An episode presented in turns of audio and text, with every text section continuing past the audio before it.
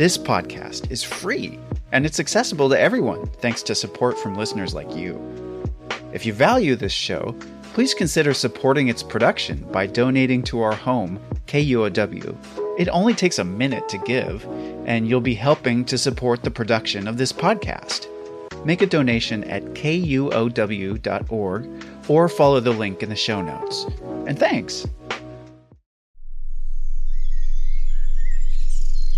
So, sitting out in the woods, I'm all ready for lunch, got my sandwich out. I'm famous for my love of sandwiches. Glorious scene, about to tuck in, and zip, a fly lands on the bread. Oh, I swat it away, but it comes right back, completely unfazed. It becomes a staring competition over my sandwich, but there's no way I'll ever get that fly. And what's worse is that the fly seems to know that. You know, I'm a human being with a complex brain, at least I like to think it's complex, and I'm much smarter than the fly. I should win, but I can't. On today's episode, we're going to answer a question that has taunted humankind since the dawn of picnics. What is it about flies that make them so bloody hard to swat? From KUOW in Seattle, I'm Chris Morgan. Welcome to the wild.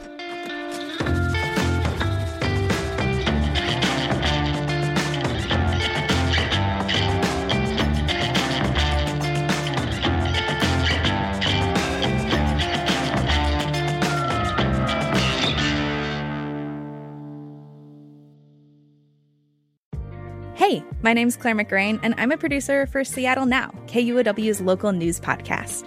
There is a lot happening in our region, and it's a lot of work to keep track of it all. We'll get you caught up on the latest news and take a deep dive into something happening around the city, all in under 15 minutes. Get a morning walk in, or grab a cup of coffee and start your day with us. Learn something new and connect with our city by searching for Seattle Now wherever you get your podcasts. There are more than 120,000 species of flies from the order Diptera. That name comes from the Greek meaning two wing. These include insects like fruit flies, horse flies, blowflies, but the one we usually come into contact with, like over a sandwich in the woods, is Musca domestica, the housefly.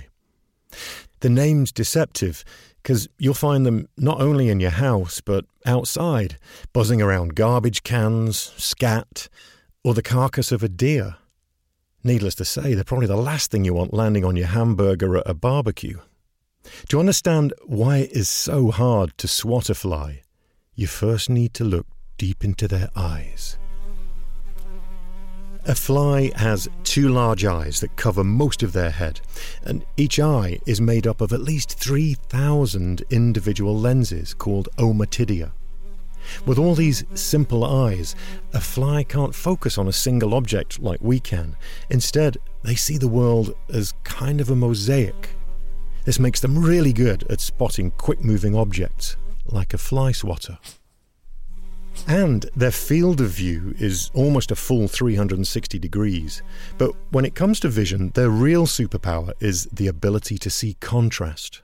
It's hard to say this without using a swear word. I grew up in downtown Baltimore. This is Dr. Michael Dickinson. They are they are, they are masters of contrast. They they can see stuff that we that we can't.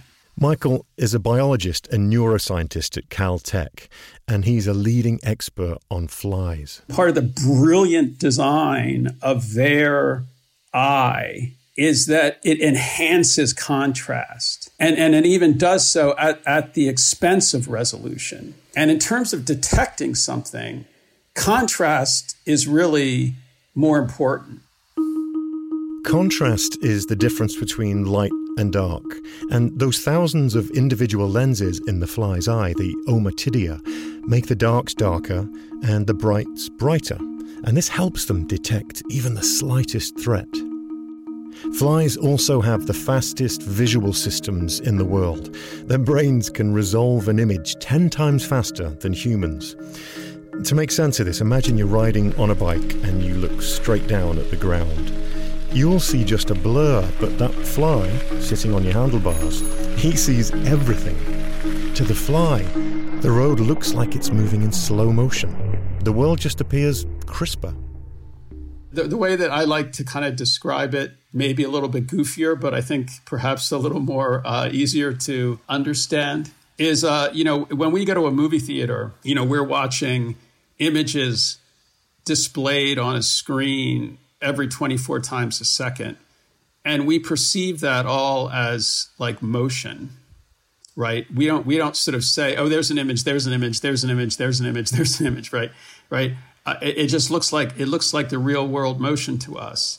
If if you took your pet fly, you know, to a movie theater, you know, your pet fly might say, "Well, this is nice, but w- why the hell you take me to a slideshow?"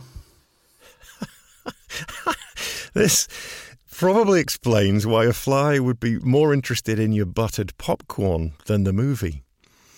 As well as an ultra speedy visual system and these amazing eyes, flies have antennae with extremely sensitive receptors. These receptors can detect changes in air current, like a predator surging towards it. In fact, they'll most likely feel the threat before they see it. Once they sense a threat, they have a decision to make. You know, should I jump?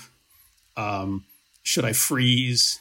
Uh, should I prepare to jump? And that brings us to another weapon in a fly's escape arsenal an exceptional response time.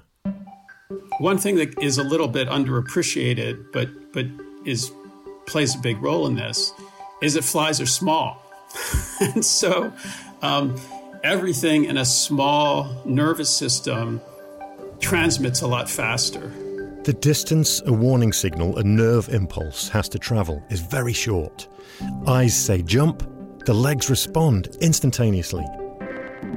But in that millisecond before taking action, the fly's brain and its 100,000 neurons are taking in all this information air current, changes in contrast, direction of movement.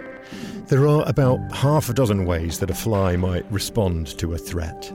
One is to make what's called an uncontrolled takeoff. The fly just jumps into the air without taking the time to adjust its wings.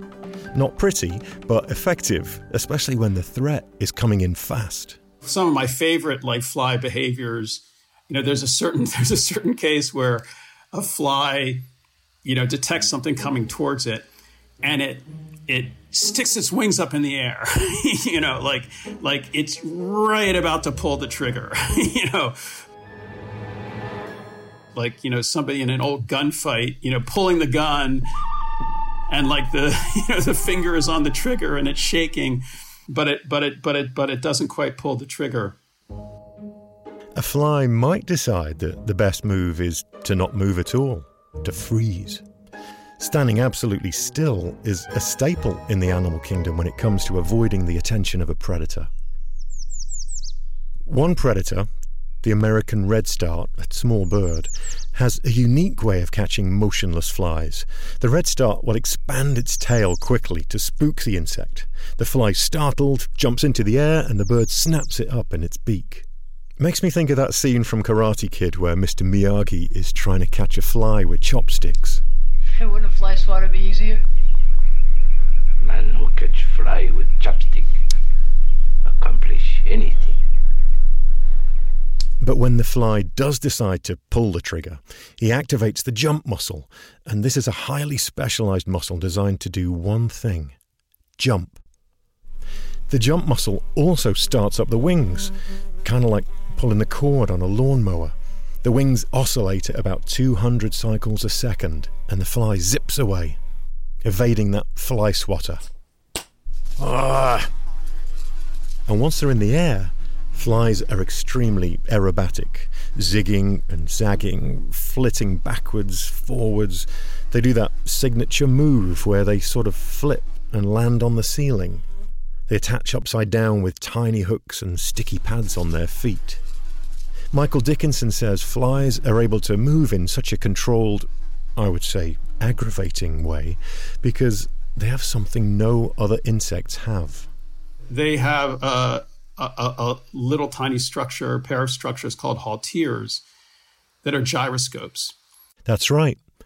They have gyroscopes.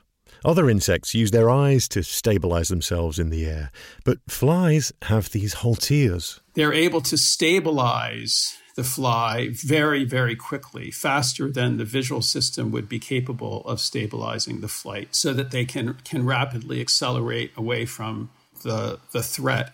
Halteres are located right behind each wing and they, they hang down, kind of like little tiny drumsticks. They swing up and down at the same frequency as the wings, but in opposite directions.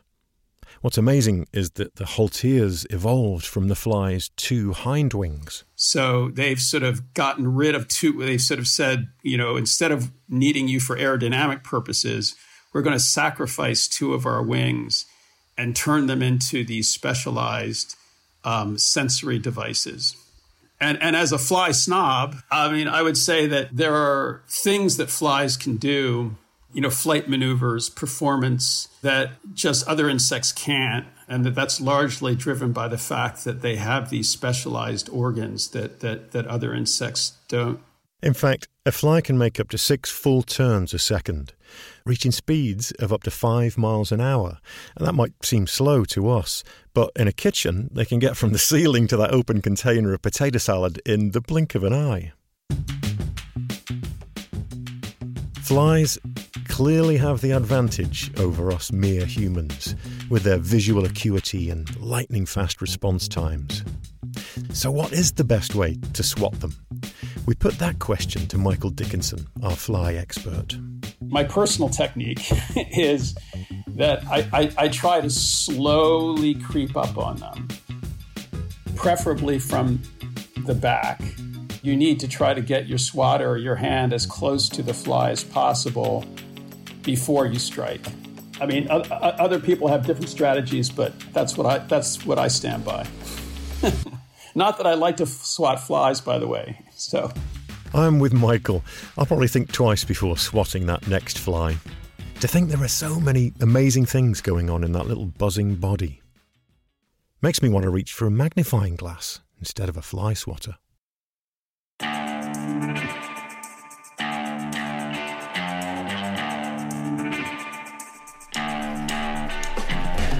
One more fun fact for your next cocktail party that irritating buzzing sound flies make, it's in the key of F major.